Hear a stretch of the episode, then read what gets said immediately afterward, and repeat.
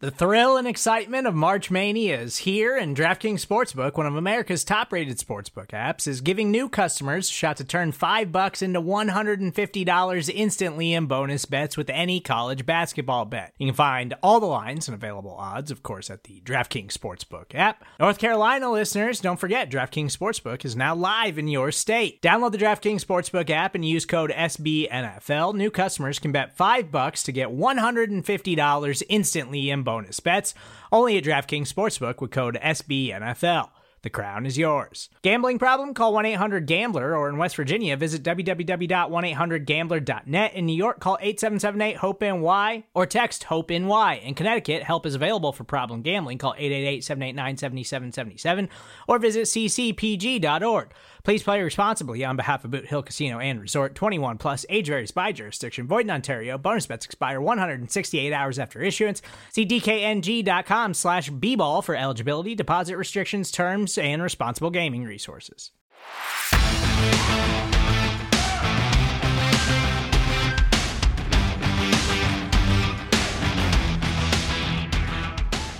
Welcome, everyone, to episode fifty of the Writer's Block podcast. I'm your host, Brandon Laurie, and of course, alongside me, I have David Howman, Brandon Clements, and Chris Holling, who you could follow all of us on Twitter at, at Brandon is right. That is W R I T E, at underscore D H forty-four underscore, at Icebreaker twenty-one, and at Chris Holling underscore.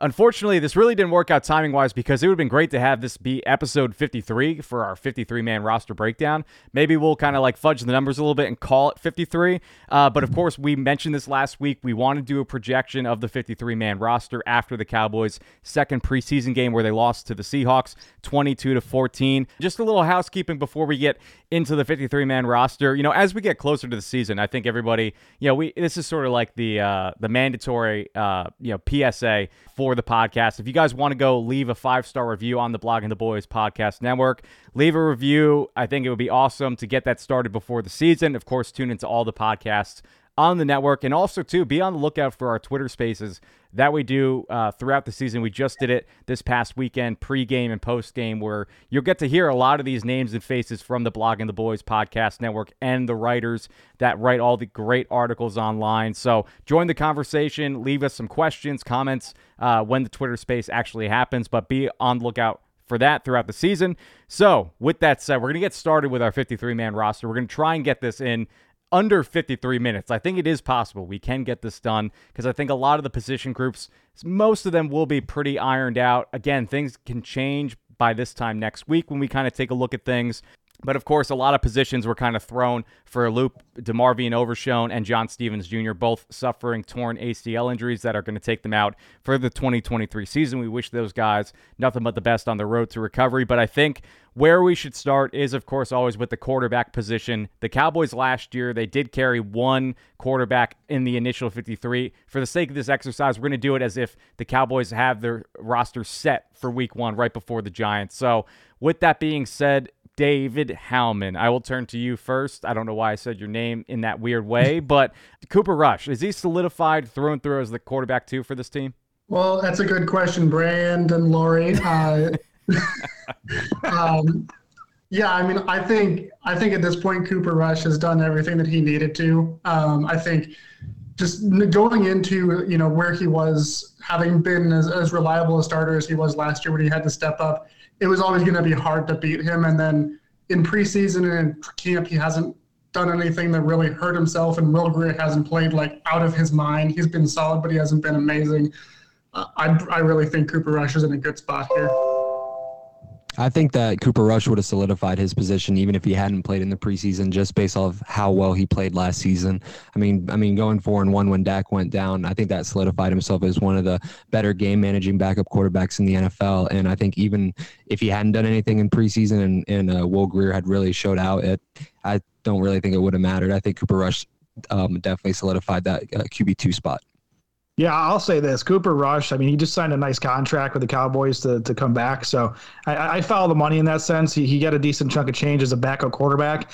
And also, thank you to the uh, the, the Niners, because of that Philadelphia Eagles playoff game, the the uh, the N F L changed the rules on the on the third the third quarterback situation. So, you know, so in that case, Will Grier is going to be, you know, he can he'll be on he'll be there ready to go if both quarterbacks were to get injured, and it doesn't count against the fifty-three. So in a sense, you're you're going to have the third the third quarterback in a sense, but at this point for this exercise, it's, it's definitely Cooper Rush's job. He he could have pretty much like not really played very much, which uh, you know I, I expected Will Grier to play a little bit more, and I honestly expect him to play a little bit better than he has.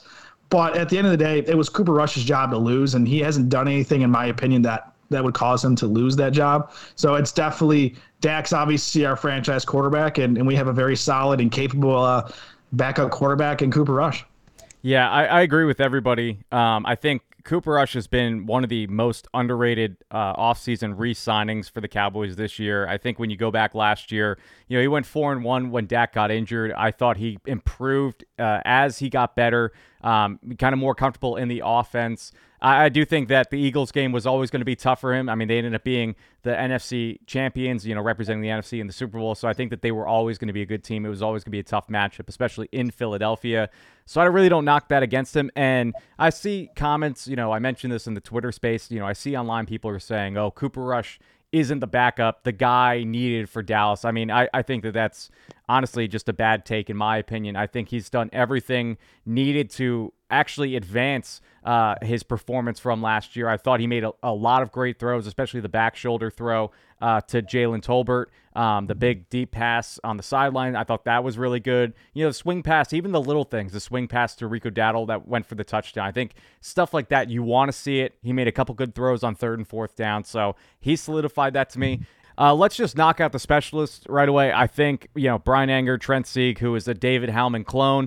Uh, I'd like to think that David Howman uh, is actually the Cowboys' long snapper, and he just hasn't said anything, so that's here nor there. Uh, but I do think everything is trending in the direction where Brandon Aubrey is the Cowboys' kicker heading into week one. Uh, they have... Uh, Mike McCarthy even talked about today. He's liked everything he's seen from Brandon Aubrey. Of course, you know, he was really good uh, in the game on Saturday with regards to touchbacks. He didn't get an opportunity to kick any field goals, and I was a little disappointed with that. But he did go two for two on extra points. So that there's something to be said about that, where it's just the automatic kicks, like he's making them at least right now. So I think he's at a better stretch in training camp, and there's always going to be, you know, even Rodrigo Blankenship was, uh, you know, cut today. So there's going to be kickers out there if for whatever reason during the year. I mean, we know what happened with Kai Forbath uh, years ago. So for the for the Cowboys, um, so it's like you have a lot of these guys that are going to be out there throughout the year. If they need to sign buddy, sign somebody, they'll be out there. I think that's kind of the three. Does anybody disagree? No, that's pretty solid. I'll I'll just say, as the long snapper for the Cowboys, um, I, I think you're spot on there. Brian Anger's great. Brandon Aubrey, uh, I think he's he's he had a really good comeback after missing those couple of, missing that extra point in the previews and having some up and down practices. And sounds like the coaching staff loves him. Mike McCarthy, before the preseason game, mentioned he's very consistent in his approach, and that's a really important thing, especially for such a young guy. So I think they like what they see with him. I don't disagree with you guys when it comes to the Brandon Aubrey prediction. I think he will be on the roster heading into week one. However, I hope that we're wrong. I really want Robbie Gould here in Dallas, and I really believe that that's the kind of guy who we need on this team on a win-now situation. We need a reliable, um, we need someone who's reliable at that kicker position, and it doesn't get more reliable than never missing a field goal in the playoffs, and and and uh, that's when we need that uh, production. So I'm. So, like, I agree that Brandon Aubrey is going to be the kicker week one, but I'm hoping that we're wrong, and I'm hoping that Robbie Gould manages. Brandon, Au- Brandon Aubrey, to me, man, he, he split the sticks on both those kicks. Like, those were no doubters. I know it's a small sample size. I get Robbie Gould's had, you know, obviously he's had a hell of a career. I think we all know that, but – I'm, you know, I got to stick with my, my fellow B. So B three, you know, we'll call him B three for the purposes of this show.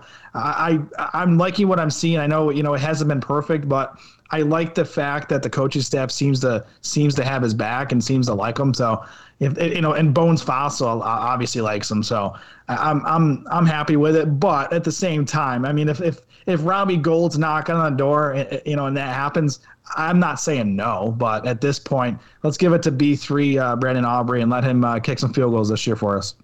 And I think that we could just agree that the Cowboys will have a kicker, right? It, regardless yeah. if it's Robbie Gould or Brandon Aubrey. I did know uh, that with Robbie Gould specifically, he doesn't want to kick long field goals, it seems like, anymore over fifty yards. He doesn't want to do kickoffs.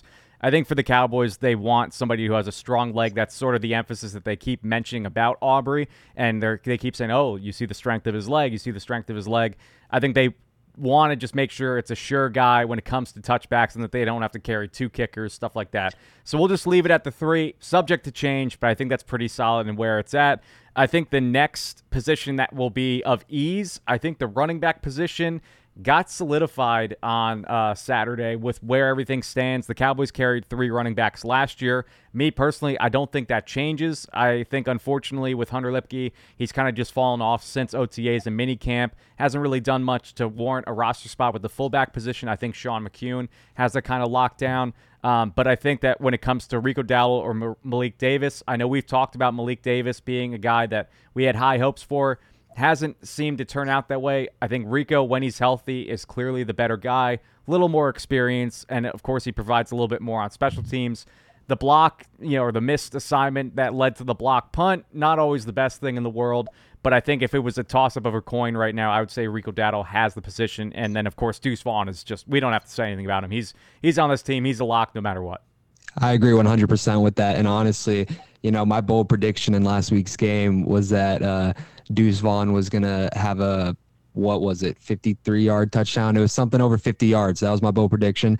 That didn't come to fruition, but that spin that he had on that Seahawks defender made up for it. That was a ten out of ten play in my book anyway. So, you know, I'm excited to see more of Deuce Vaughn. I want to see more reps. I want to see more touches. You know, I feel like the sample size that we've gotten hasn't been enough. Like, I want to see more, but I have seen enough to know that he should make this roster for sure. That's a lock. And I agree with you, Brandon. I think Rico Dowdle has solidified himself over um, – I think he solidified himself over Malik Davis, and and I think that that'll be the three heading into week one.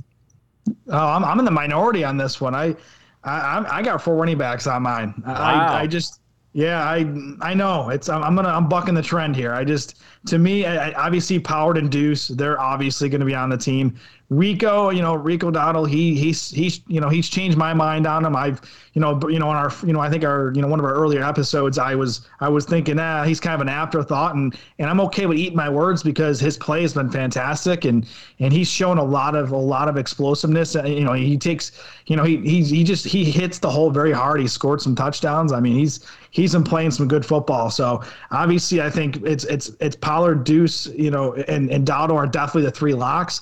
But I just, for me, I I, I gotta have Malik Davis on the team. I just I, I think he, you know, I know he hasn't had, like, the Jacksonville game was kind of forgettable, but he also played against the ones for Jacksonville. But I, Malik has shown enough to me that I think you can keep him. I think he's because I I'm one of those people, and yes, I'll probably get flack for this, but I do worry that Malik Davis, If if he's not on the roster, someone's going to get him. I know I, that I said that last year, and things kind of you know worked out. You know worked worked out in our favor with with some guys, but I just think Malik Davis is is one of those guys that I, I think I believe in him, and he's one of those guys that you have to remember that Tony Pollard, he's on a one-year deal essentially with the franchise tag. So I would like to have an I like to have three behind Pollard just just you know just in case uh, you know Pollard's not back for another year after this. You know it, we already have our three running backs, and we're ready to roll.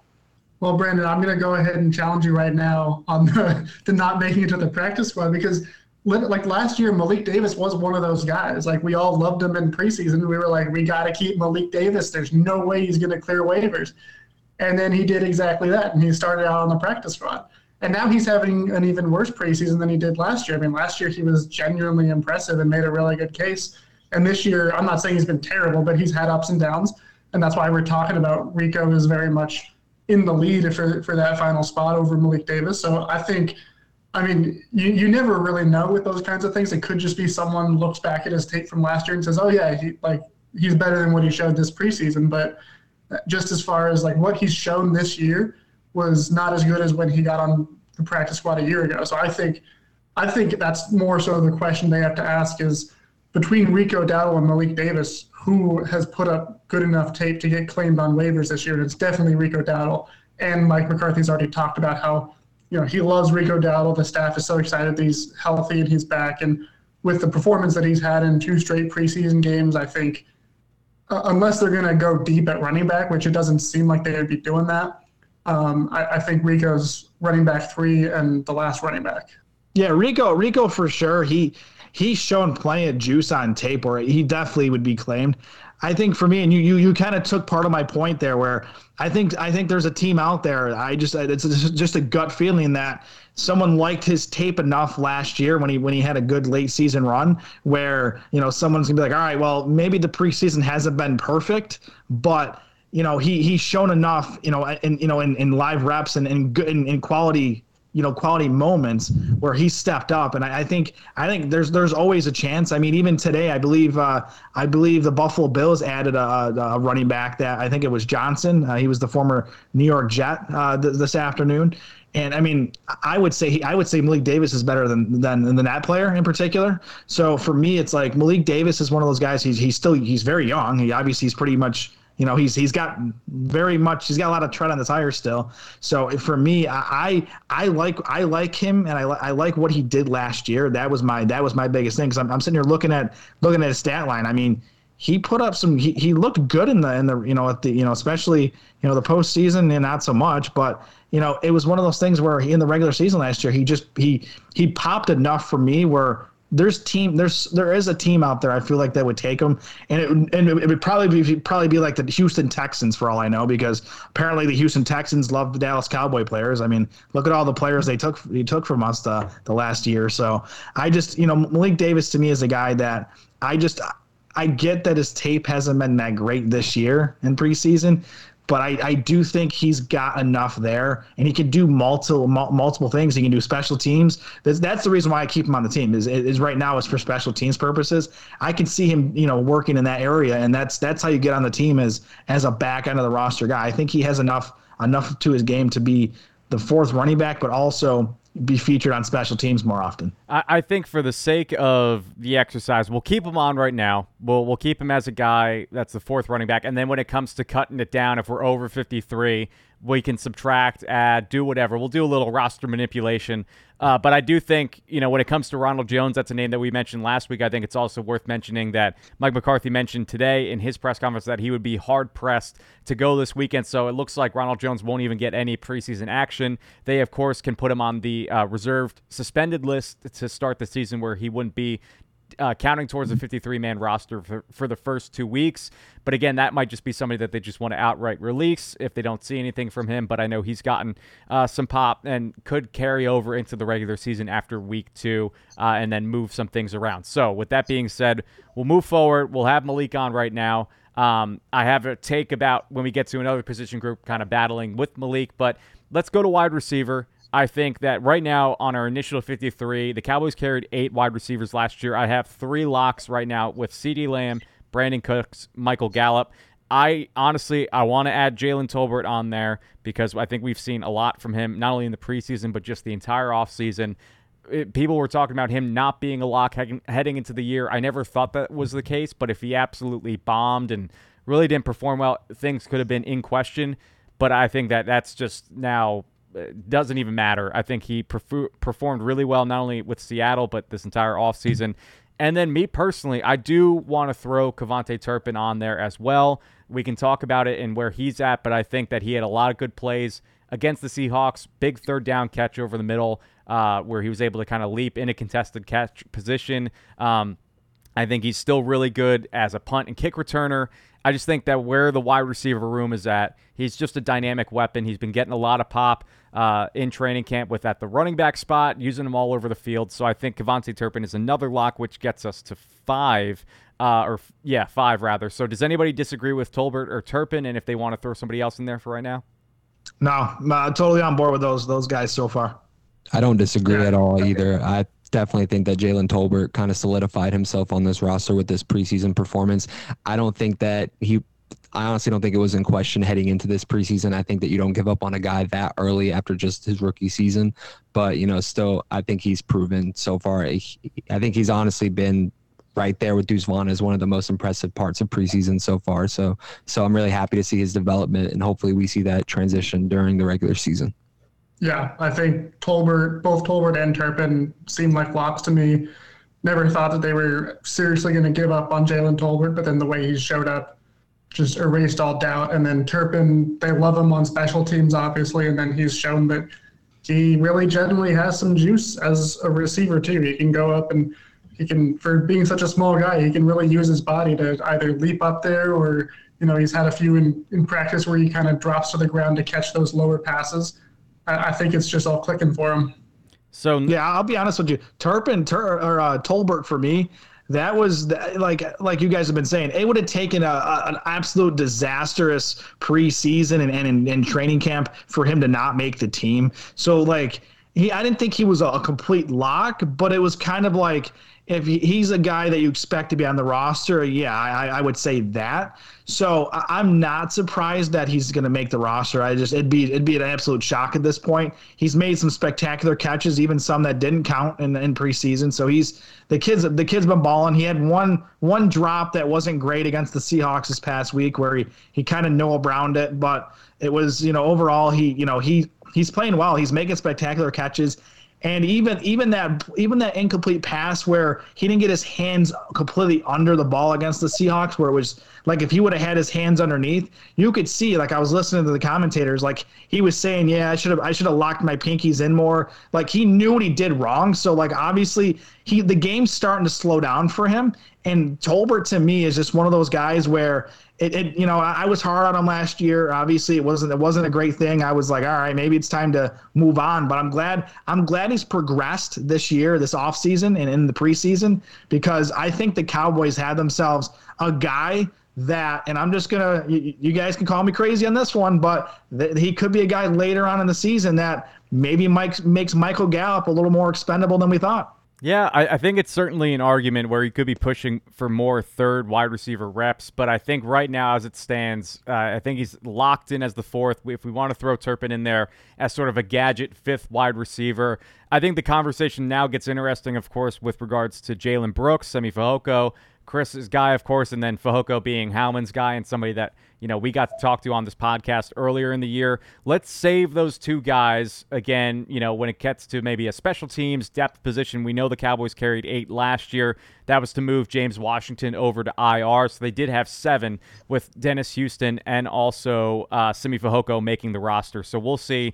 Maybe that happens this year. But I think when we get to now the tight end position, I think with the John Stephens Junior injury, it's unfortunate, but I think that also has made things a lot easier. Uh, I do think that they carry four tight ends. Last year, they only had, uh, I believe, three with Dalton Schultz, um, Jake Ferguson, and Peyton Hendershot, but I think they want to carry the fourth with Sean McEwen to be that sort of H-back, fullback guy. I thought he had a lot of good blocking, um, you know, pass sets, run blocking uh, against the Seahawks uh, on Saturday. So I think he's shown a lot, not only as a tight end, but also as a blocker, to just be that Blake Bell kind of belldozer type guy. So to me, I think Schoonmaker, Ferguson, Hendershot, and McEwen are on the team. If we anybody wants to talk about Howman, I'll throw to you first. Do you think McEwen or Hendershot, it's up to maybe one of those guys, either or, or do you think both of them are just, you know, going to be here? I think they'll pro- both probably be there. Um, we could potentially see one of those guys being like one of those kind of roster manipulation things where they initially cut him and then they end up bringing him back in time before they actually kick off with the game. Um, but I think, I mean, for the most part, Mike McCarthy, since he's been the head coach, they've kept four tight ends for majority of the time, um, and they like to go heavy at that spot. And especially with the changes that they're making to this offense where those tight ends are used a little bit more in blocking, I think they're definitely keeping four. Um, Hendershot and McEwen, I mean, they both have they both have the experience. They both have, you know, put in the work this offseason. And I think John Stephens Junior was starting to make it real interesting, but unfortunately with his injury, uh, of course, we hope that he has a complete and full recovery and can pick up where he left off. But um, that makes the math kind of easy with this position. I agree one hundred percent with you, uh, David. I think that this is where we see them carry four tight ends, and that's where I think Malik Davis isn't carried on the roster. I think that they go with the three running backs and the four tight end look. Um, I think that if John Stephens Junior hadn't gotten hurt, he would really be making an argument to either be that tight end four or even maybe the tight end three, and you kind of see either Hendershot or Sean McEwen or both of them gone. But, but you know, unfortunately, injuries happen, and I think it makes it a lot easier now. I think Hendershot stays, and I think McEwen stays, and I think it just makes the most sense to keep those four, and it gives you kind of some flexibility with the fullback position with Sean. And I think that Malik Davis doesn't end up on the roster. Man, the, the J S J hype train, man, that's where I was. You guys saw it for like the last couple weeks. I was, you know, sliding in people's messages on the on their on their tweets or whatever they call it now on on X. So like that was my hype train guy. Uh, you know, I thought he was a lock. At, you know, until obviously the unfortunate injury where it's gonna, you know, it's essentially, you know, his season's done. Obviously, so we wish him obviously the best. But for me, you know, who who, who needs to be thinking they're lucky stars is two guys in particular. I think I think Peyton Hendershot and I think Sean McEwen should be thinking they're lucky stars, because I'll tell you this right now, one of those guys would not be on the roster in twenty twenty-three if if J S J did not uh, get injured. That's that's just that's that's my that's that would have been my prediction. But you know where we are obviously with the injury. The one thing that ha- comes out of these injuries is maybe a guy like Hendershot or McEwen plays so well in twenty twenty-three where they're almost to a point where they're they're almost a lock for twenty twenty-four, you know, going a little, a little bit in the, ahead of the game. But I think McEwen's right now is probably the best blocking tight end slash, you know, H-back slash fullback type player on the roster. He looks great in pass protection. He looks natural at it. And to me, he kind of reminds me kind of, uh, you know, of a full, like a traditional fullback where he can go out of the backfield and he can, you know, he can make, you know, make some plays, get a few, you know, three, four yards, you know, five yard receptions and do his thing there. But he does the dirty work where, you know, he can, he can block for, for his running back and he can protect, you know, obviously Dak Prescott when the regular season starts. So I think, I think McEwen, you know, McEwen is one of those guys where I think he benefits the most. I felt like if it was going to come down to anybody, I felt like it was going to be McEwen or, or J S J just because of that. But I'm McEwen, this is McEwen's shot to to show show everybody that, you know, he deserves to be on this team going forward. So I, I'm I'm happy with these four guys. I, you know, I know a lot of people would, would have liked to seen a tight end drafted in uh, round one this past year, David Howman. But I like where we're at. I really enjoy, you know, all all these players. I think, you know, I think Schoonmaker's going to prove some player people wrong. And obviously, Ferg's my guy at tight end one. And then Hendershot, I think, still going to get better. And then we got McEwen. So I'm I'm very I'm happy with the four guys. And somebody asked Patrick Nosey Walker on Twitter today. They asked, you know, with John Stephens most likely out of the mix for twenty twenty-three, do you think that this will push Schoonmaker a bit more now? And he said that they're actually trying to push Schoonmaker. Uh, they're not going to try and push him any more than they already have because, of course, he's dealing with the recovery with the plantar fasciitis. But he said it'll actually make them push Hendershot probably a little bit more. I think we can all agree Hendershot's season last year looked really promising. This preseason has really been tough for him. I hope that something like this can kind of make him feel a little bit more relaxed mentally. Maybe he was worried about his job security and that was kind of affecting how his play uh, went. I mean, we saw mental, you know, lapse with regards to Jalen Tolbert affect him in his season last year. I think it's a real thing where if you get inside your own head, it can affect your confidence and play on the field. So if he can kind of feel a little bit more relaxed, makes the fifty-three, kind of feels a little bit better about his job security, maybe that helps him in his production uh, this year. So I think that's set in stone.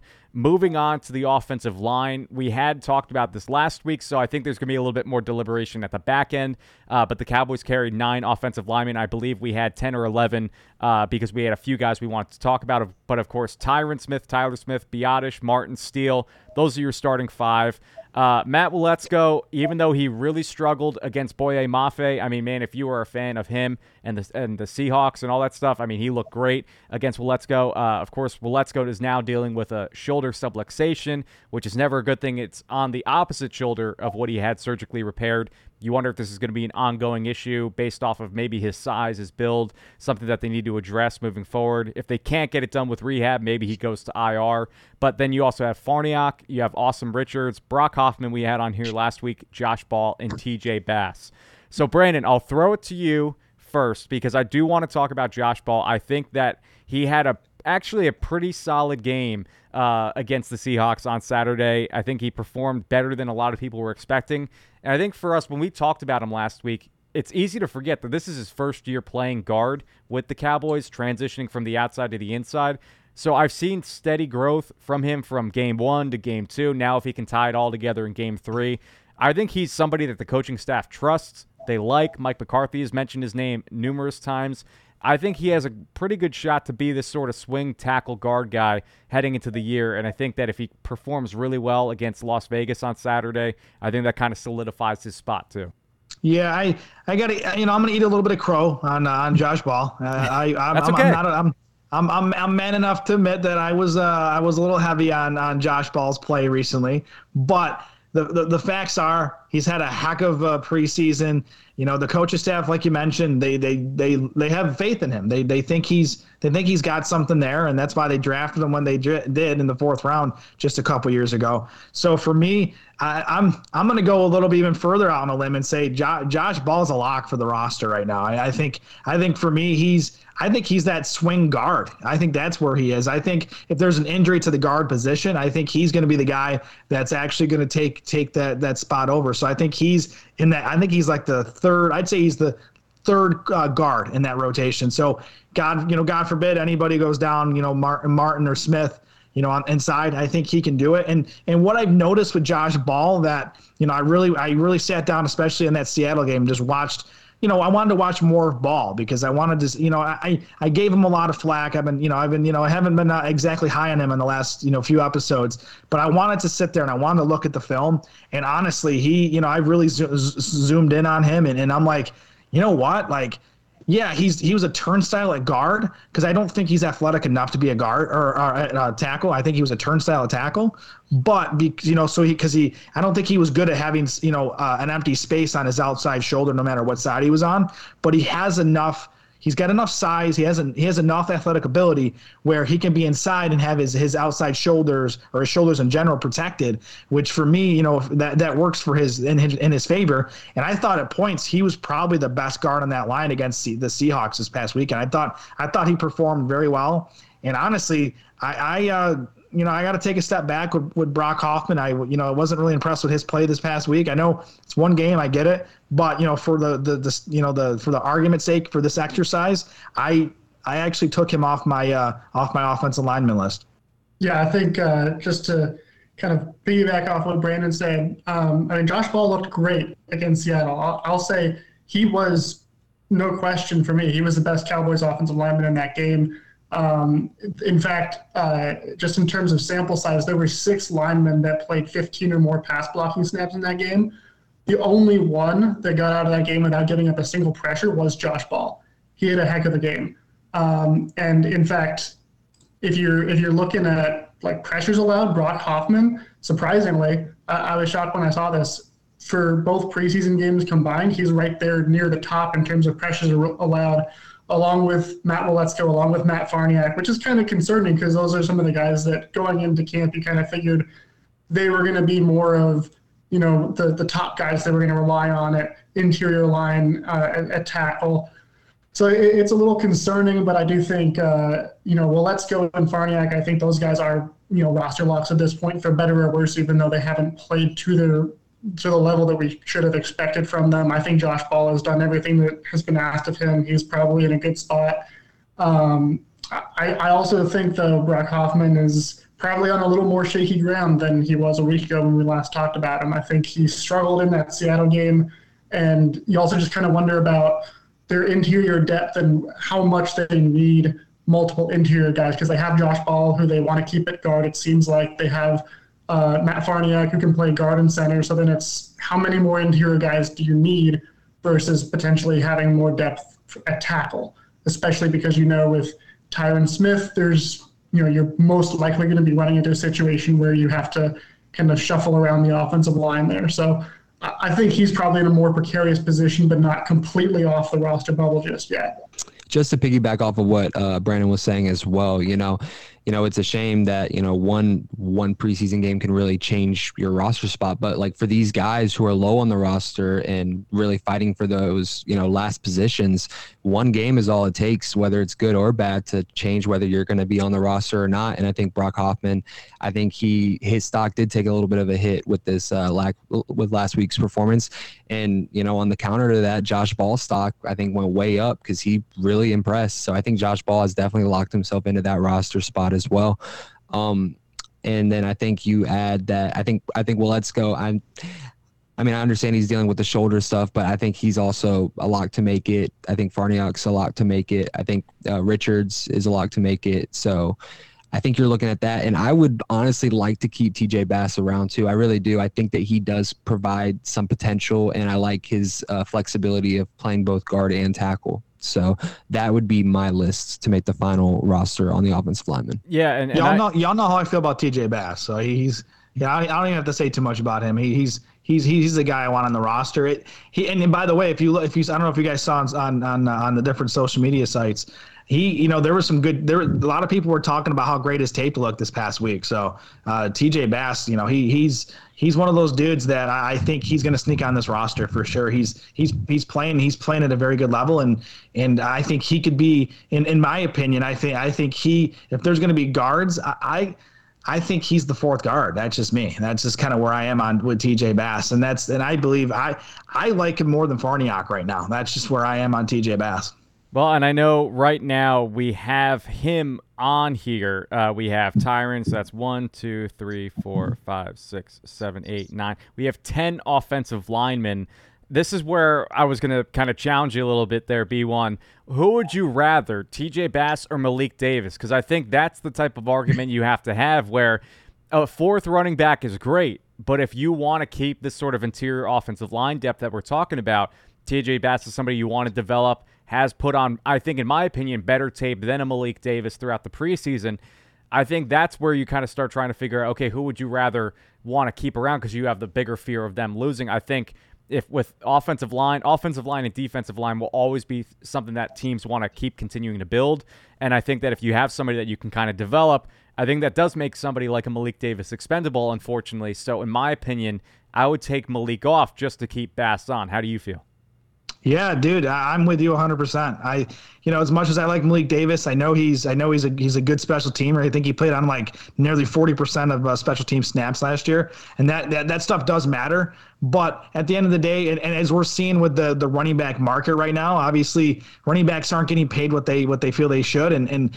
You know, that's just the that's just the way it is with the running backs. So you could, you know, no offense to Malik Davis, I, you know, I, I have high praise for him, but at the same time, I don't want to lose a guy like T J Bass because to me, if he keeps developing developing at a pace that he is, he's going to be a future starter for the Cowboys. I just I just have that feeling about him, or at least he's going to be in the rotation as like a, he'll be, you know, the third guard, so to speak. So if somebody goes down, he's right there. I think he's a, I think he could be a potential guy that's on the Cowboys for the next handful of years. He just he has the right skill set. He's just a good. He's just a good football player.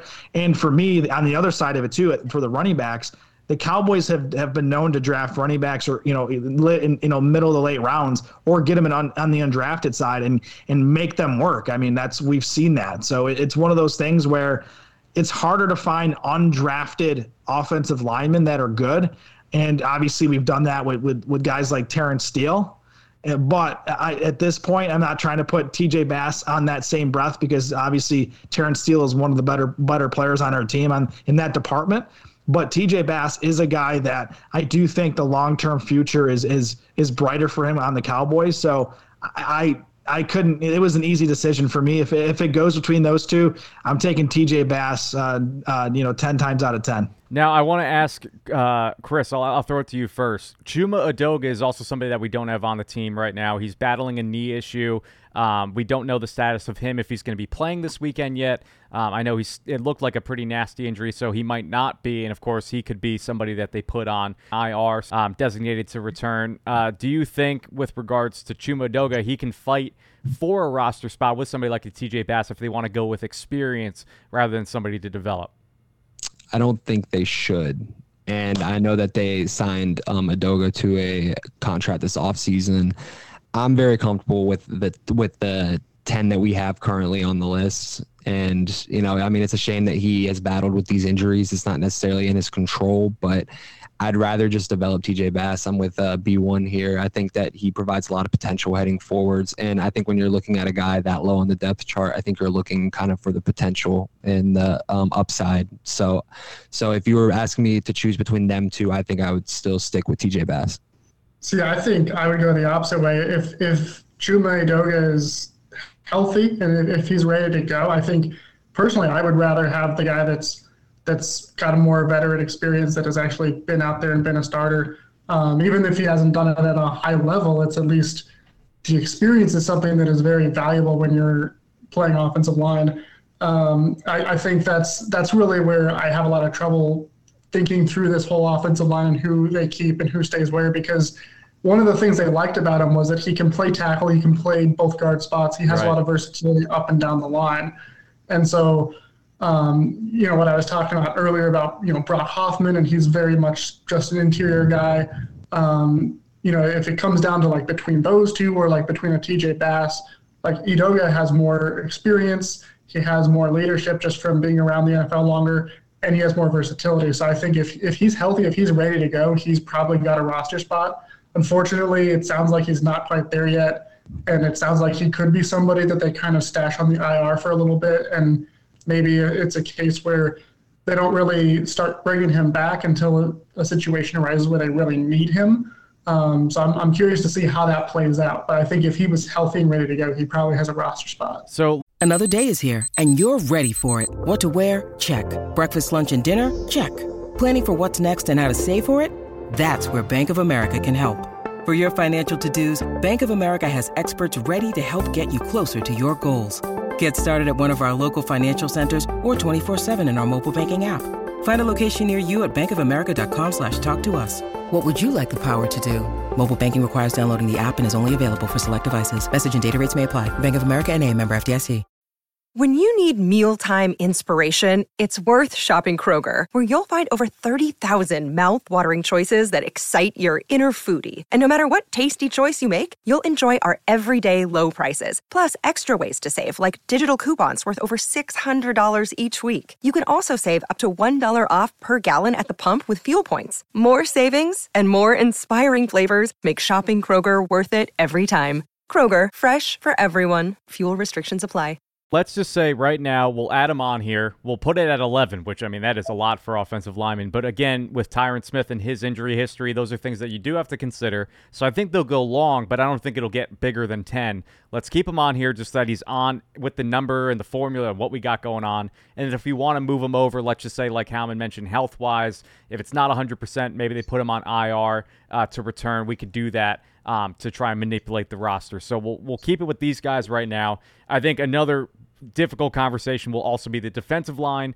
Uh, the Cowboys carried eleven. As it stands right now, we have DeMarcus Lawrence, Mozzie Smith, Jonathan Hankins, Oso Digizua. We're throwing Micah Parsons in here. We're not putting him at linebacker. I think that that's pretty evident in how they feel about him right now. So we're putting Parsons here on the defensive line, Sam Williams, and Dorrance Armstrong. So the two other guys that I think are pretty much locks at this point would be a, someone like a Dante Fowler and a Junior Fahoko. Of course, Junior Fahoko being a draft pick, a most recent one, someone that Dan Quinn really covets. And then also the experience of Dante Fowler. I thought he looked pretty good in limited snaps uh, on Saturday against the Seahawks. But I put him off this list just because they do have him under a one-year contract. So if they wanted to either trade him uh, for maybe getting another offensive lineman, a proven offensive lineman, a linebacker, that could always be somebody that they want to throw out there. Um, we saw it happen with Terrell Basham. Um, you know, a few years ago where they brought him in, you know, and, and released him because of that. So it, his name could be kind of up in there, but I think as it stands right now, he'll be on the team. They like him a lot,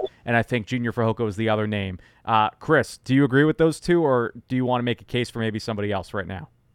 I agree with those two. I think that um, it was a great contract that we actually were able to agree with with Dante Fowler this offseason. It was very team-friendly, and it was one of those guys that like kind of felt like could walk maybe for some more money. He had a pretty productive season last year. So I think that Dante Fowler is definitely a lock, and you know the Cowboys do value their draft picks so highly. So I think that Fehoko is um, also a lock. Yeah, I think uh, – I mean, I would be shocked if either of them ended up not making it, um, which – granted, the Cowboys have surprised me plenty of times in the past. Um, the first one that comes to mind was Dan Bailey. No, I don't think anybody saw that coming. Um, so they have been known to shock us with those cuts. But, I mean, Dante Fowler is, you know, he has a, you know, relationship with Dan Quinn going a while back, and he was productive last year. He's been productive in the preseason. Um, Fehoko, uh, one of my draft crushes, I was super excited when they when they landed him. Um, he hasn't really shown, for me, he hasn't shown a lot in the preseason, but he's also, you know, very much a developmental guy. He played defensive end in college, and he's kind of moving to more of an inside guy. But Um, I, I mean, I think they really like him. I think as a fourth round pick, like that's not somebody that you really kind of mess around with at roster cuts with this kind of situation. Um, I think those guys are locks with, with everybody else we've mentioned already. Yeah, I I mean those are the nine I had on my on my list here, so I I couldn't agree with the, the list more and agree, agree with you guys more. I think Junior Fahoko, I he was one of my other he was one of my favorites too, Howman. I, I know I wrote a piece uh, on on Junior. He's a, he's a heck of a talent. So I, I think I think he's one of those guys for me where I don't think he, you know, he's going to be on the fifty-three, but I don't think he makes the game day roster all the time. I think they'll kind of use him as kind of, at least until he's developed, you know, use him as, okay, you know, if we're, we can go a little bit lighter at this position and go somewhere else, you know, I think that's where he is for at least for the time being. But yeah, I think, I think that, I think that nine, I think nine's a good number. I know eleven was that number we were talking about earlier, but nine is good because then, you know, you could, you could use the extra spot or two in other areas. So I think, I think I'm very I'm very satisfied with nine right there. Now, I do want to say, uh, and I'll throw it to you actually, Howman, you know, to get to eleven, that means there are two spots remaining. Of course, they could kind of do a little bit of manipulation if uh, Fajoko's dealing with a shoulder injury, which is what kept him out the first preseason game. Maybe they put him on I R and they want to go with a little bit more experience. I think that there's four guys that it would be between for the final two spots. If we did go eleven, I think it would be Neville Gallimore, Quentin Bohanna, Chauncey Golston, and Isaiah Land has actually shown up pretty well in the preseason. Uh, per John Oening of P F F, Land is tied for third among all edge pro- players and second among rookies in total pressures during the preseason with eight. He also has one sack and six hurries. So do you want to carry eleven, Howman? You think that's a good number, which was what they did last year? Um, and if so, which two guys are you kind of standing on the stump for? I wouldn't be opposed to going with eleven. I think ten is I think ten is kind of the sweet spot there. Um, but also they have a lot of guys on the defensive line that have been really showing out. So if they want to go a little deeper there, I understand it. Um, I think John John C. Golston is is. I would say he's a lock. Honestly, I'm I'm pretty wow. confident in, okay. in his in what he's put forth, and also just looking at the trends of how he's played in the preseason. Like he gets on the field pretty early, he comes out pretty quickly. It's not like they're, you know, leaving him in there to kind of, you know, make him prove himself. And he's somebody that, even though he hasn't really put a whole lot of stats up in, in the time he's been in Dallas, like every time Dan Quinn talks about him, he just raves about him. It's someone that Dan Quinn clearly really likes his talent. Um, and he's kind of similar in, to Fehoko in that he was an edge guy in college, and then they kind of gradually moved him inside. And so, you know, maybe at this point in his career, he's getting a little more confident playing on the inside. Um, so I think he's, I think he's probably got a really, really good shot at making the roster. I consider him a lock. Um, and then with Gallimore and Bohanna, I think they're probably not going to be making it um, unless the Cowboys do decide to go deeper. I just think bringing back Hankins, drafting Mozzie Smith, the growth we've seen from Osa, it, it just, they kind of become a little expendable at that point in terms of what they're looking for along that interior of the defensive line. I'll say this. I think I, I think Isaiah Land is a guy, if you're going to go deep at the position or in the position group, if we're going eleven, I think I think Isaiah Land's eleven for me. I do agree with Howman. If if they're going to do ten, which is, you know, it's that's, you know, that's not that's not something too crazy. I think that's I think that's You know, I think that's a fair number. I think Chauncey would be number ten for me. So I don't know if he's necessarily a lock. I just, you know, I'm curious to see how the Cowboys go, where they go in this, you know, in this realm. But if for argument's sake, if, you know, for the exercise for now, why don't we put these eleven guys, you know, the total of eleven in, and then we'll debate, you know, the back end and see which ones. But I, I really like Isaiah Land. I was surprised he wasn't drafted this past year. I, he has a lot of talent. Like the kid, the kid's just, he's, he's a naturally gifted pass rusher. And you don't, you know, he, you know, he has a little bit of refinement in his skills, like, but that's fine because he's got, you know, he's gonna, he's got a great coaching staff to work with, and you know, that's a guy that I think if he sticks around for the next year or two, he could be a potential stud uh, for the Cowboys. I just, I'm very high on Land. I think he's just that good, but you know, it's tough because you have nine, ten potentially other guys that you know are are ahead of him right now. Um, I agree with that as well. I think that Chauncey Golston would definitely be a guy who would be kind of the lock at ten if they were going to go ten. Um, but I also really have liked what I've seen from Isaiah Land so far this preseason. And, you know, I do think that he provides a kind of a higher ceiling of growth and potential. So I think that they've kind of seen what they can get out of Neville Gallimore already. I don't know if there's really too much more to see. And they've also, they, I mean, I mean, um, going back to David's point, you know, they have Mazi, they have Hankins, they have Osa.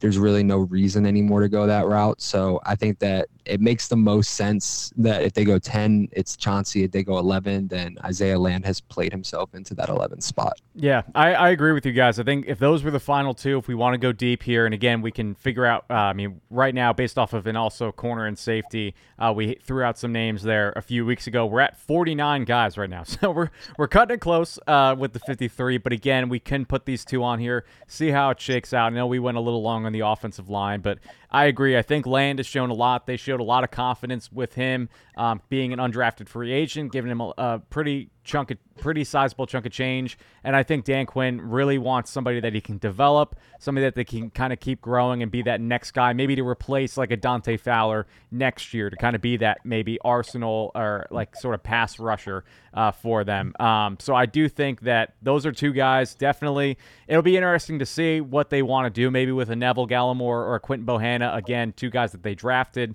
Uh, the Cowboys love their draft picks, but if they haven't seen a lot from them, um, of course, Neville Gallimore was sort of, I think, on the outside looking in last year anyway. Uh, he's going into a contract year. I think there actually is something with his contract where money becomes guaranteed, or he gets some sort of roster bonus if he's on uh, the team as well. I was hearing whispers about too. So that could always play a factor into it. Um, yeah, I, I think this is a good list. We'll move on to linebacker because, my goodness, we thought that this was locked down a few weeks ago after preseason game one, and now you look at it and we're kind of back to square one. Of course, we mentioned the Overshown injury. We had him on here as a lock with Leighton Vander Esch and Damone Clark, and now you're kind of just sit, scratching your head. They carried six last year. We only have two right now. My goodness, I don't even think we have six guys that are healthy on the roster right now, too. So uh, we do have Tyrus Wheat, Jabril Cox, Malik Jefferson, and Devin Harper. I think Devin Harper, Jabril Cox, they're both making it, which puts us at four. So if you want to throw Malik Jefferson and Tyrus Wheat on there to complete six, I wouldn't argue against it. But I also think that there's a linebacker that's going to be out there, um, whether it is a free agent or somebody that they get off of waivers. I think that they're going to be on the team. So it might not be a name that we see right now. But, Chris, I'll throw it to you because uh, you actually had an article come out on Blogging the Boys about this same topic, about maybe some potential free agents the Cowboys can look at. While we're kind of talking about this, what are some of the names? Give me two names uh, that you listed that could be potential landing spots for the Cowboys. Yeah, yeah. So I listed two names. I listed a familiar face in Anthony Barr. You know, he was with us last season. I think some fans were kind of on the f- uh, fence about his play last year. I mean, I think he was really good in run defense, but in coverage, he kind of lacked, you know, at certain points throughout the season. The second name is the one I'm more high on, and that's Rashaan Evans. I mean, he's still only twenty-seven, and he started seventeen games for the Falcons last year, and he had one hundred fifty-nine total tackles, two sacks, uh, uh, two fumble recoveries. He had six uh, tackles for loss. I mean, he was all over the field, and I know numbers don't say everything at the linebacker position, but his numbers are pretty good. And when you're looking at the depth of a position, I would feel more comfortable with him having to play than a Jabril Cox or Devin Harper, especially in a season that we're really trying to win now. You know, I keep going back to the whole experience factor, and I, and like, I don't know, I, I, I don't know, like, to me, I think that Evans makes the most sense for um, for the Cowboys to go out and pick up. But Anthony Barr also could make sense too, because he is familiar with the system and he's familiar with Dan Quinn. It would be an easy addition for them. They could easily plug him back in and he would know what to do. So I think either of those makes sense, and I think that the Cowboys would, would be wise to go after one of those guys to just kind of add depth. It's such a shame that Overshown did get hurt. I wish I could just give him my um, A C L and, and, you know, like, it all would be good, because I really don't need it, you know. But But, you know, I would definitely give it to him if that was possible. But, you know, it's a shame. But hopefully he has a speedy recovery, and, you know, he's taking it very positively. And, you know, I think that he's going to train really hard and, you know, bounce back. It just makes me sad because he was showing out. He was all over the field, and I think he would have had such a great impact year one. He was one of the draft picks I was the most excited about, honestly, when it happened. I felt really good about getting him in the third round. So it's a shame, but I think the Cowboys, with his injury, have to address the position, and I think the answer is Rashaan Evans. Yeah, I, I'm going to go ahead and agree with you on the love for Rashaan Evans. Um, he's somebody that back when he came out of the draft, that was the same draft that the Cowboys took Leighton Vander Esch, and a lot of people were talking like, when they drafted Vander Esch, like, should they have taken Rashaan Evans instead, and kind of debating between those guys. Um, personally, as someone who has never once doubted the talent and skill of Leighton Vander Esch, I wouldn't go with Mike that far. Um, but I, I did always like Rashaan Evans in his game. He was productive in Tennessee. He was productive in Atlanta. Um, so I think it would be very interesting if they kicked the tires on him. Um, but as far as, you know, where the linebacker group goes from here, um, you know, it, it's really sad for DeMarco Overshown just because he was having such a great preseason. He was just really showing out. Um, but I also think linebacker is a position that, you know, Dan Quinn, since he's been here, has kind of gone light on. Um, you know, Leighton Vander Esch plays a lot, and then after that, they kind of they kind of rotate some guys in, but they don't really play much base defense. They don't often have three linebackers on the field. They don't even really often that often have two linebackers on the field. They use a lot of dime. They use a lot of nickel packages. And both uh, Jaron Kearse and Donovan Wilson have played a lot of kind of safe, hybrid safety linebacker roles. So um, as just as far as like the depth and like being able to field a defense, I'm not sure that this necessarily hurts the Cowboys in the long run. Um, I think they still feel good about uh, Jabril Cox as far as a depth guy that they can use in certain situations. Devin Harper, uh, I think, has shown some really good growth this year, but I also think a lot of his work is coming on special teams. Uh, and then Malik Jefferson is someone I really liked last year. He's looked good this year. He does have an injury, and so there's kind of some question there.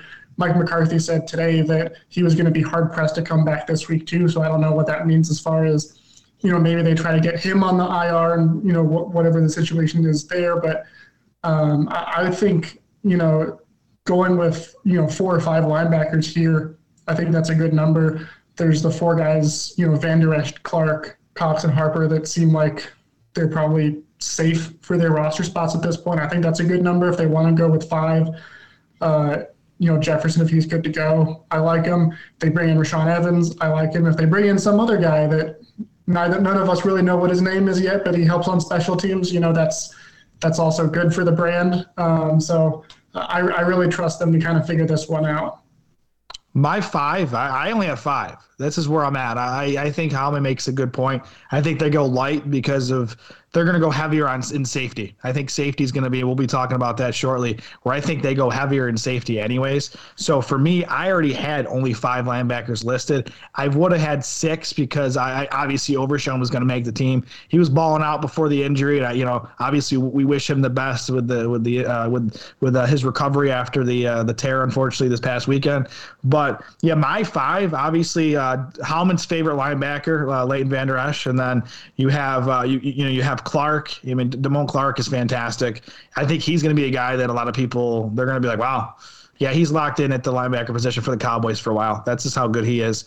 I think Jabril Cox obviously makes it. Harper, I think, makes it, especially on special teams. And I do, I do agree with Howman. I, I like what I've seen from Malik Jefferson.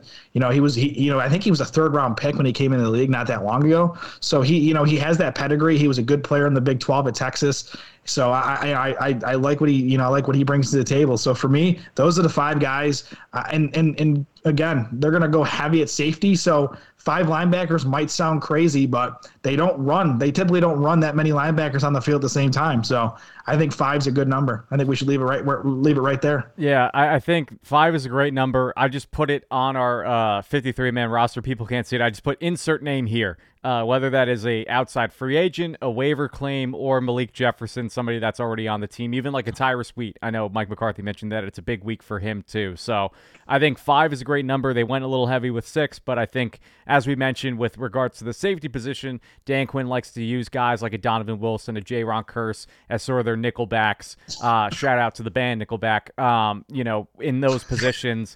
So I think that, that that's a great point. We'll move to the secondary. Corner, they had six, and now right now we're at fifty-two guys. Uh, so we are cutting it very tight here. We had Trayvon Diggs, Stephon Gilmore, Deron Bland, and Eric Scott Junior as the locks when we talked about it a few weeks ago. Of course, Eric Scott hasn't had the most glowing uh, preseason. If people were confused and thinking it was Trayvon Diggs who gave up the J S N touchdown, feel free to know that it was not him. Uh, it was Eric Scott, but I think it was just a great route by a great wide receiver.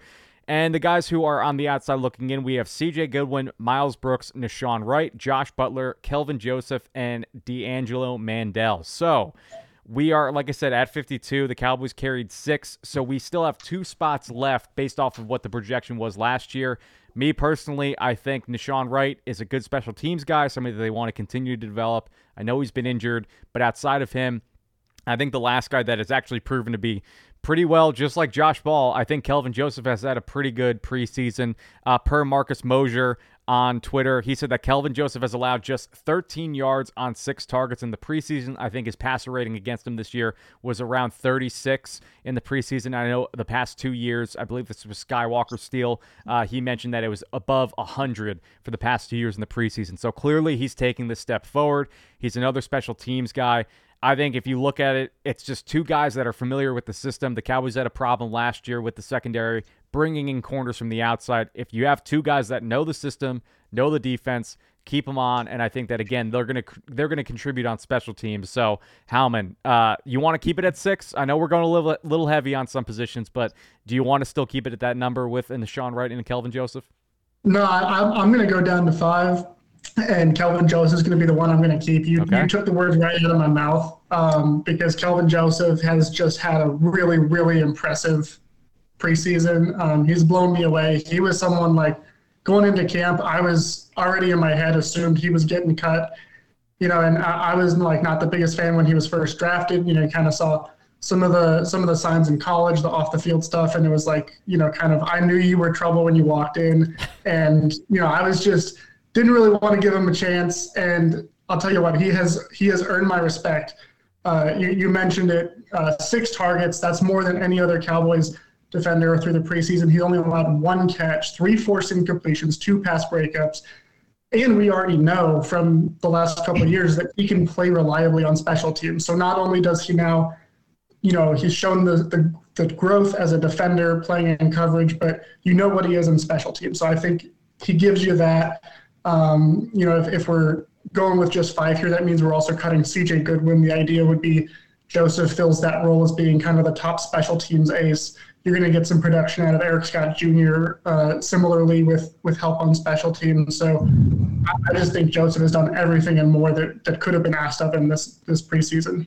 Yeah, I'm, I'm, I'm, the, I'm with him on that. I mean, it's, I think it's five. I go five. I mean, that's, I don't mind going light here. I think I think five is the magic number.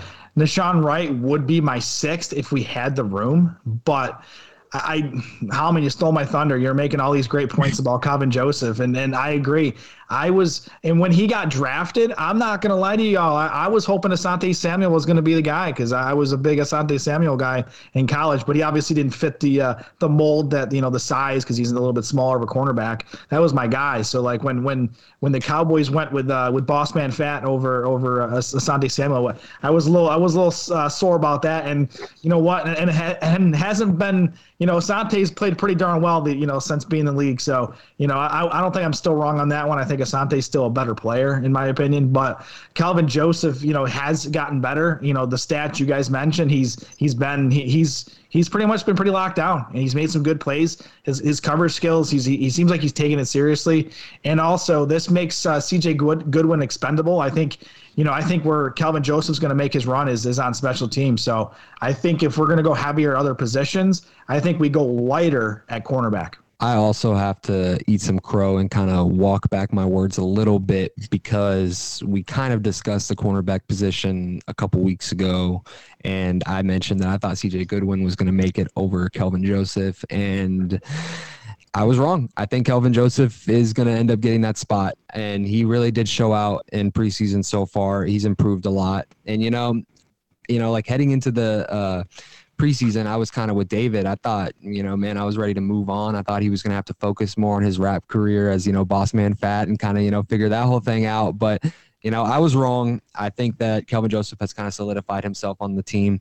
And I think his play on special teams does help kind of make Goodwin a little bit more expendable. So it's going to be kind of tough to see Goodwin go because he really has been a special teams ace for a while here in Dallas. But with that said, I think that Kelvin Joseph has taken that spot. I still think that they do go six, Brandon, uh, two. So I agree with you. I think that they go with the six corners, and I think it's Nahshon Wright, uh, Kelvin Joseph, and and uh, who was the other corner th- that we just mentioned? It's escaping me right now.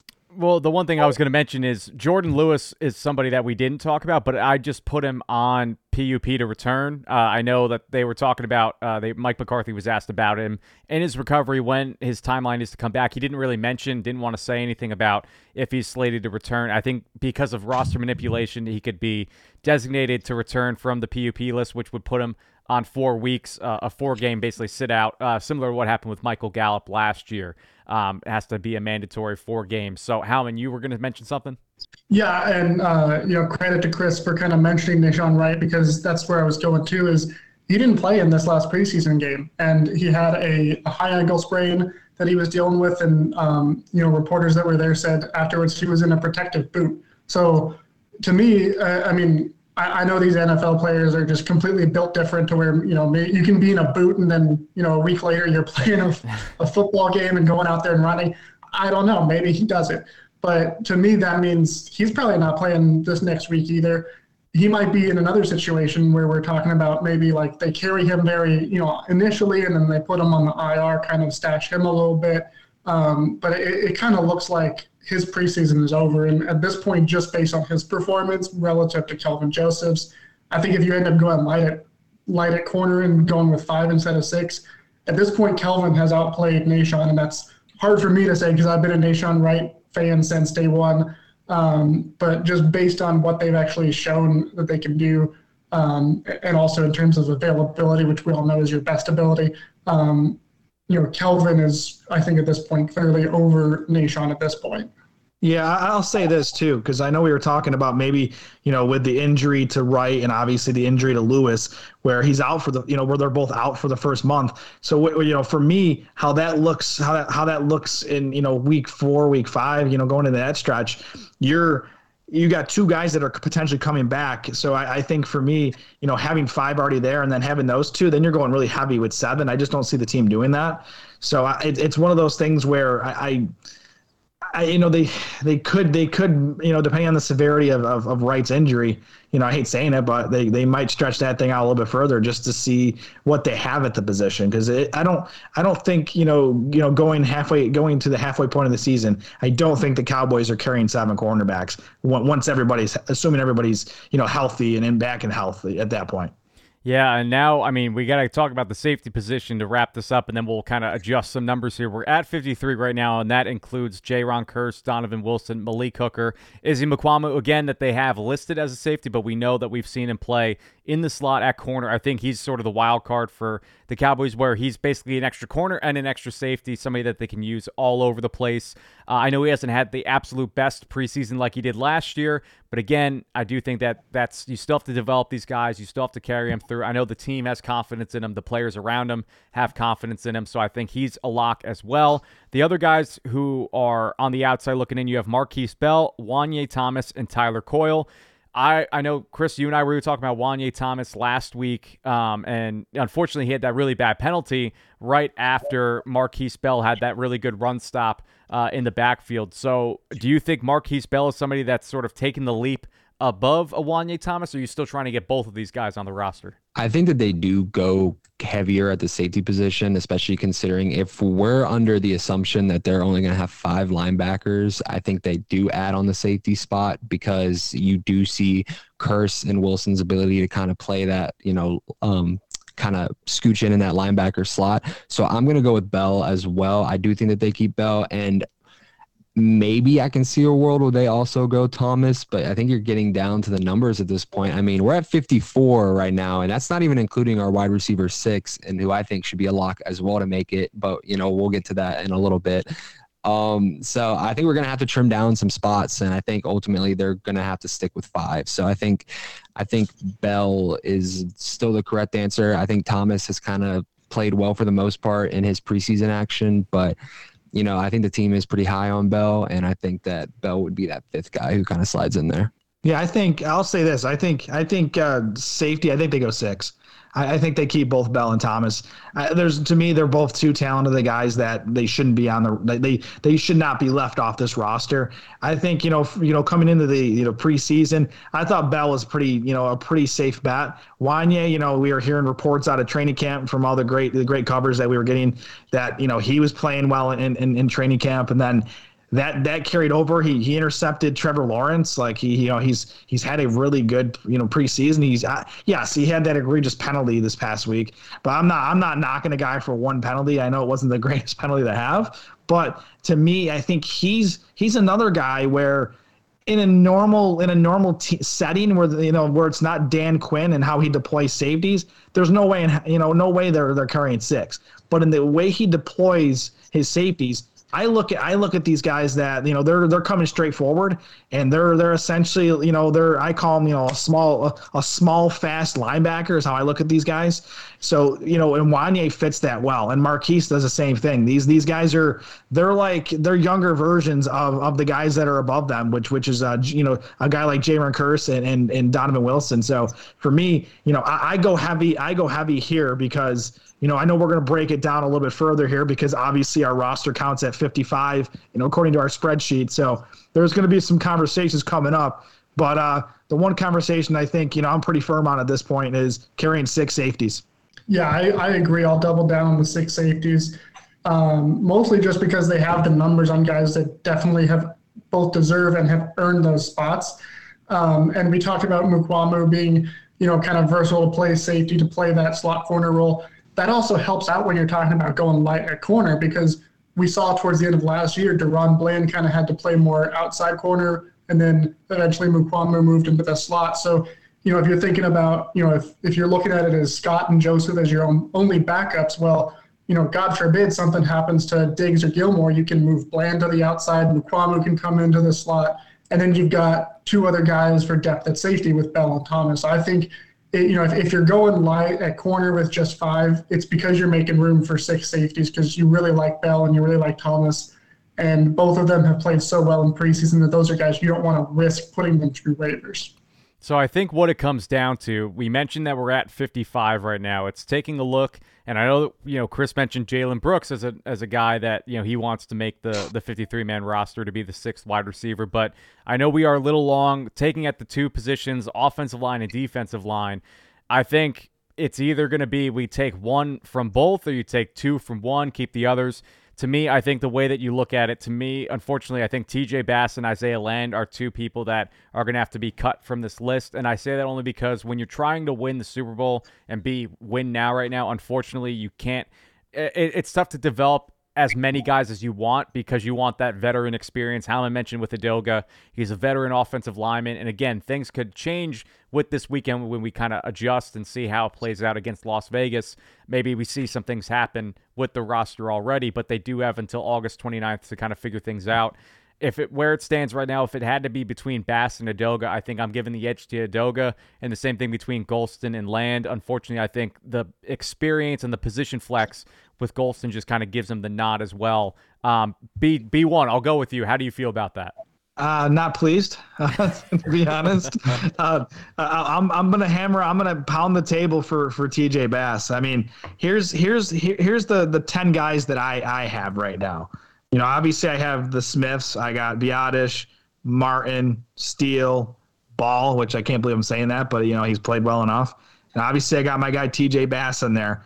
I, I like Austin Richards. I think Farniok's done enough, and I think Willetsko is my guy. Those are, that you know, those those are my ten. I just think, I no offense to Edoga, depending, I don't know the severity of the situation, but he's another guy that you could uh, you could stick you know maybe stick on the reserve list and and you know see what happens there because I don't want to miss out on a T J Bass.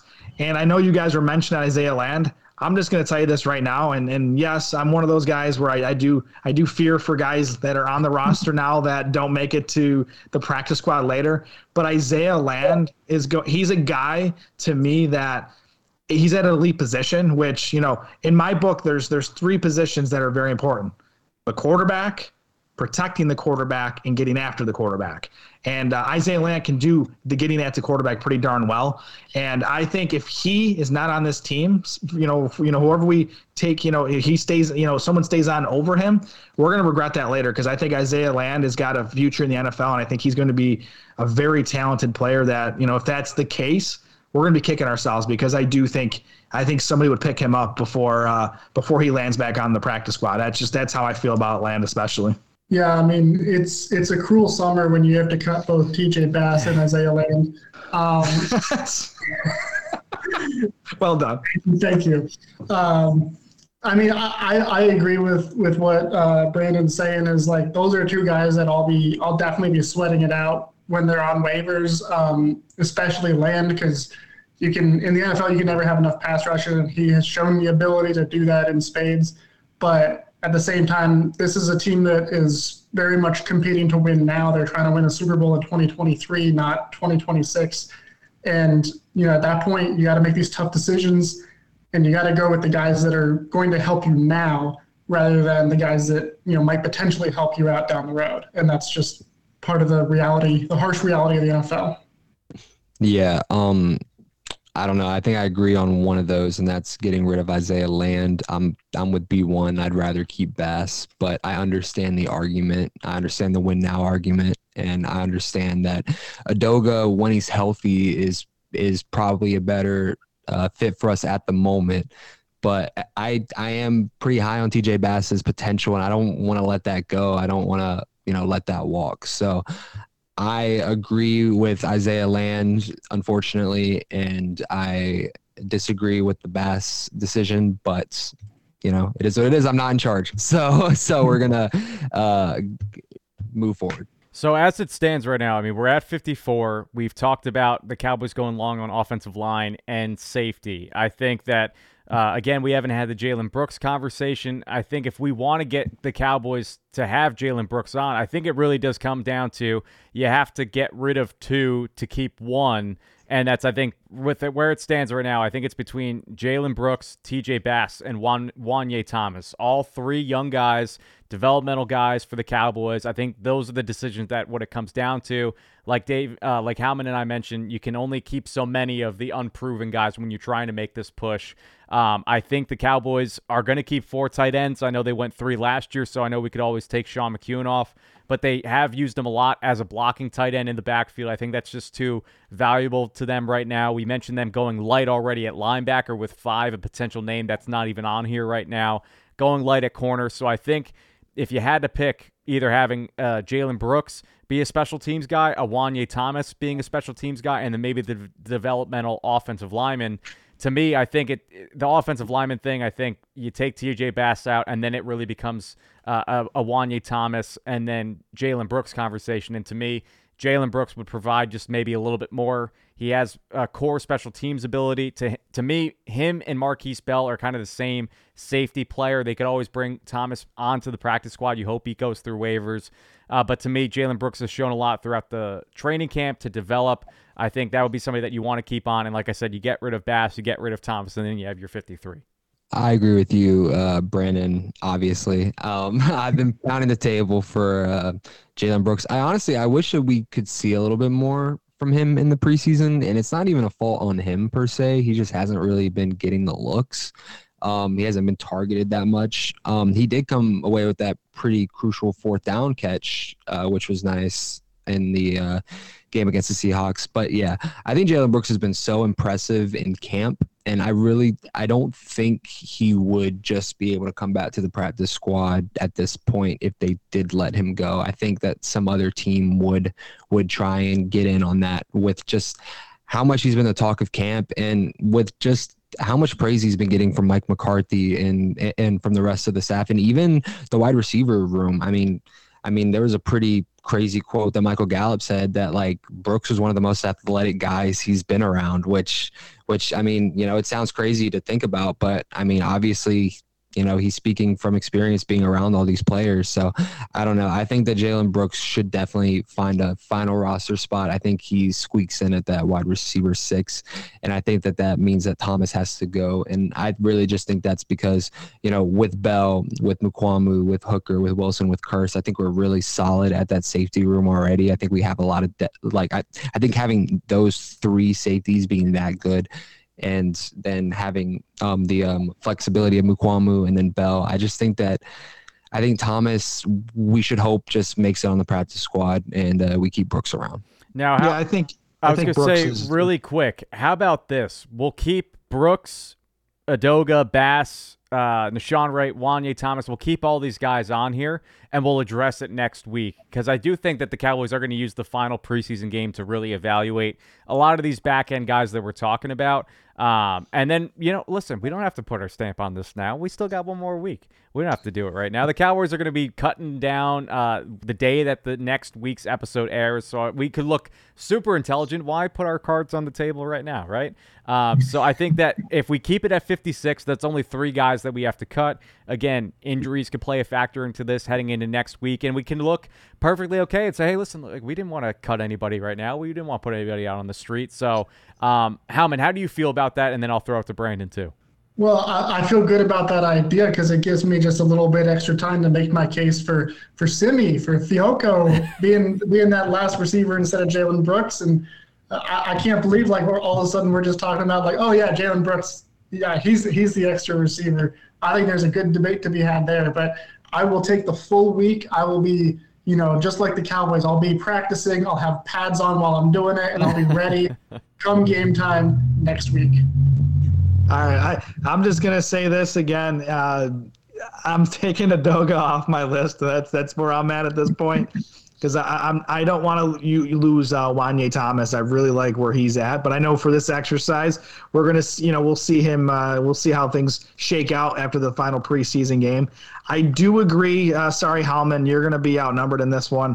Uh, I like Jalen Brooks more than Sam'i Fehoko. I just think Jalen Brooks, he brings more to the to the game, I feel like, at this point. And, and I mean, Simi's been in the program, you know, for, you know, last few years. And to me, like, I think what we've seen is what we get with, with him. But I feel like Jalen Brooks, he's flashing some great ability. He's made some great plays already in the preseason. So for me, I think I think Jalen Brooks, I think he steals that, uh, we'll call it the receiver six spot, because we're going to call Turpin kind of our gadget player. So that's that's kind of that's kind of where I'm at with with him. But you know, it's, you know, this preseason week three, this whole this whole you know fifty-seven uh, man roster we have right now, we're going to be tweaking it even more next week. So at this point, it, you know, it's it's fun to see, but we we have it pretty much, I feel, locked in. I feel like there's a few spots that are going to be debated, and we're going to debate pretty hard after uh, this week uh, this coming week preseason game. And it's gonna be uh, it's, it's gonna be fun. So maybe maybe Howman will make us eat crow after Sam'i has two touchdowns, has a monster game, which uh, you know I don't three, see happening. Three touchdowns. oh, three oh, trifecta, got it. But Jalen Brooks, to me, I'll say this: I think Jalen Brooks has a touchdown. I think he I think he solidifies that final spot over Sam'i Fehoko uh, for uh, preseason week three. I think he takes that spot. I'm so biased for Jalen Brooks that, like, if Sam'i Fehoko came out and had one fifty and three touchdowns, I'd still be in denial. I'd be like, no, Jalen Brooks is the guy. So I'm all in. I've I'm I'm all in on Jalen Brooks. I will be devastated if he ends up anywhere else other than this final roster. Of course, the Cowboys are going to head into their final preseason game. I think we did talk about a few guys that we're going to keep our eyes on, so I don't think we'll talk about some sort of final game predictions. But is there anything, I'll go from B one, Chris, and then Howman will wrap it up, anything you just want to see? Just anything, just one thing that you want to see, maybe not necessarily a player, but just something from the Cowboys this final week? So before I get to that, uh, make sure you uh, don't make sure you check out uh, uh, tomorrow's roundtable. So coming up on uh, Tuesday night, uh, I'll be on the roundtable with uh, maybe one of my other uh, brothers here on the uh, you know, on the show. So uh, stay tuned for uh, Tuesday night.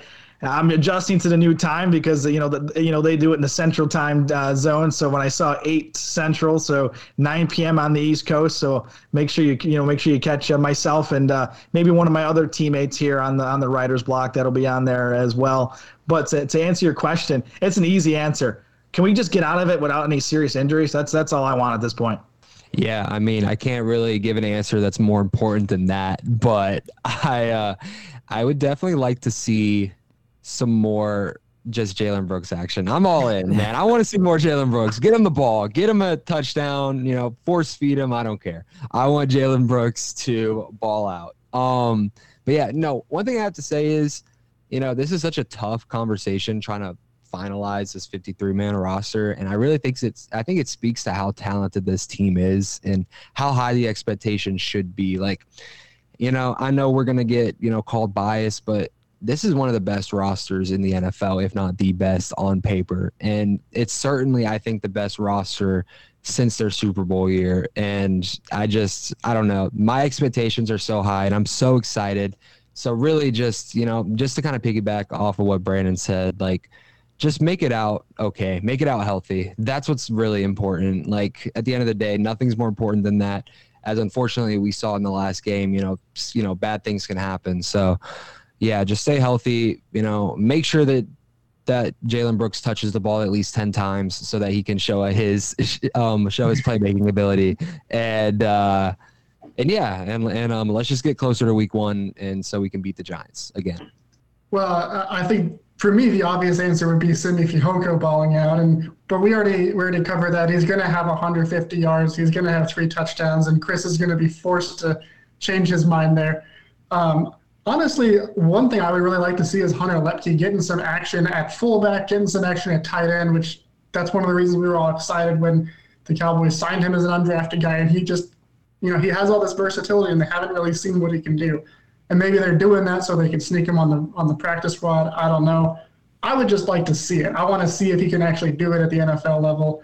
Um, so that's that's what I'm really looking for. But you know, Brandon alluded to it, and if you want to hear more of my beautiful voice, more of these incredibly layered uh, Taylor Swift references that just kind of seamlessly go into the conversation, you'll be able to get that Tuesday night on the Blogging the Boys Roundtable podcast, so make sure you tune in. Well, and Howman, I mean, uh, Bill Belichick is in lockstep with you. He's pretty impressed with uh, Taylor Swift's uh, performance. So I think you and Bill Belichick, I mean, you're on the same wavelength there. Uh, I think the uh, you mentioned Lepke. That was a name I was going to bring up just to see a little bit. Uh, but again, if they don't want to show him, maybe they stash him on the practice squad and continue to develop. And uh, give me Isaac Alarcon. I want to see this this transition from offensive lineman to d- defensive lineman. Maybe they, they just want to keep him as clean as possible for, throughout the preseason, not show any tape. This way he gets onto the practice squad. It seems like Dan Quinn has been really impressed with him in his transition, uh, switching sides uh, along the defensive line. Uh, we saw him get into the scuffle uh, with everybody uh, in the center of it with Tyler Biadasz and Sam Williams and Micah Parsons. So I think that he has a big attitude to him in, in a good way. I think he shows a lot of strength and could be somebody that they develop. And I just want to see a little bit. I want to see a little bit of it. Um, and then this way we can go into next week talking about Isaac Alarcon instead of uh, Dante Fowler uh, or whatever. But I'm, I digress. Uh, so wrapping it up here uh, for David Howman, Brandon Clements, Chris Holling, I am Brandon Laurie. We will talk to you guys next week on the Writer's Block. And always remember, go Cowboys.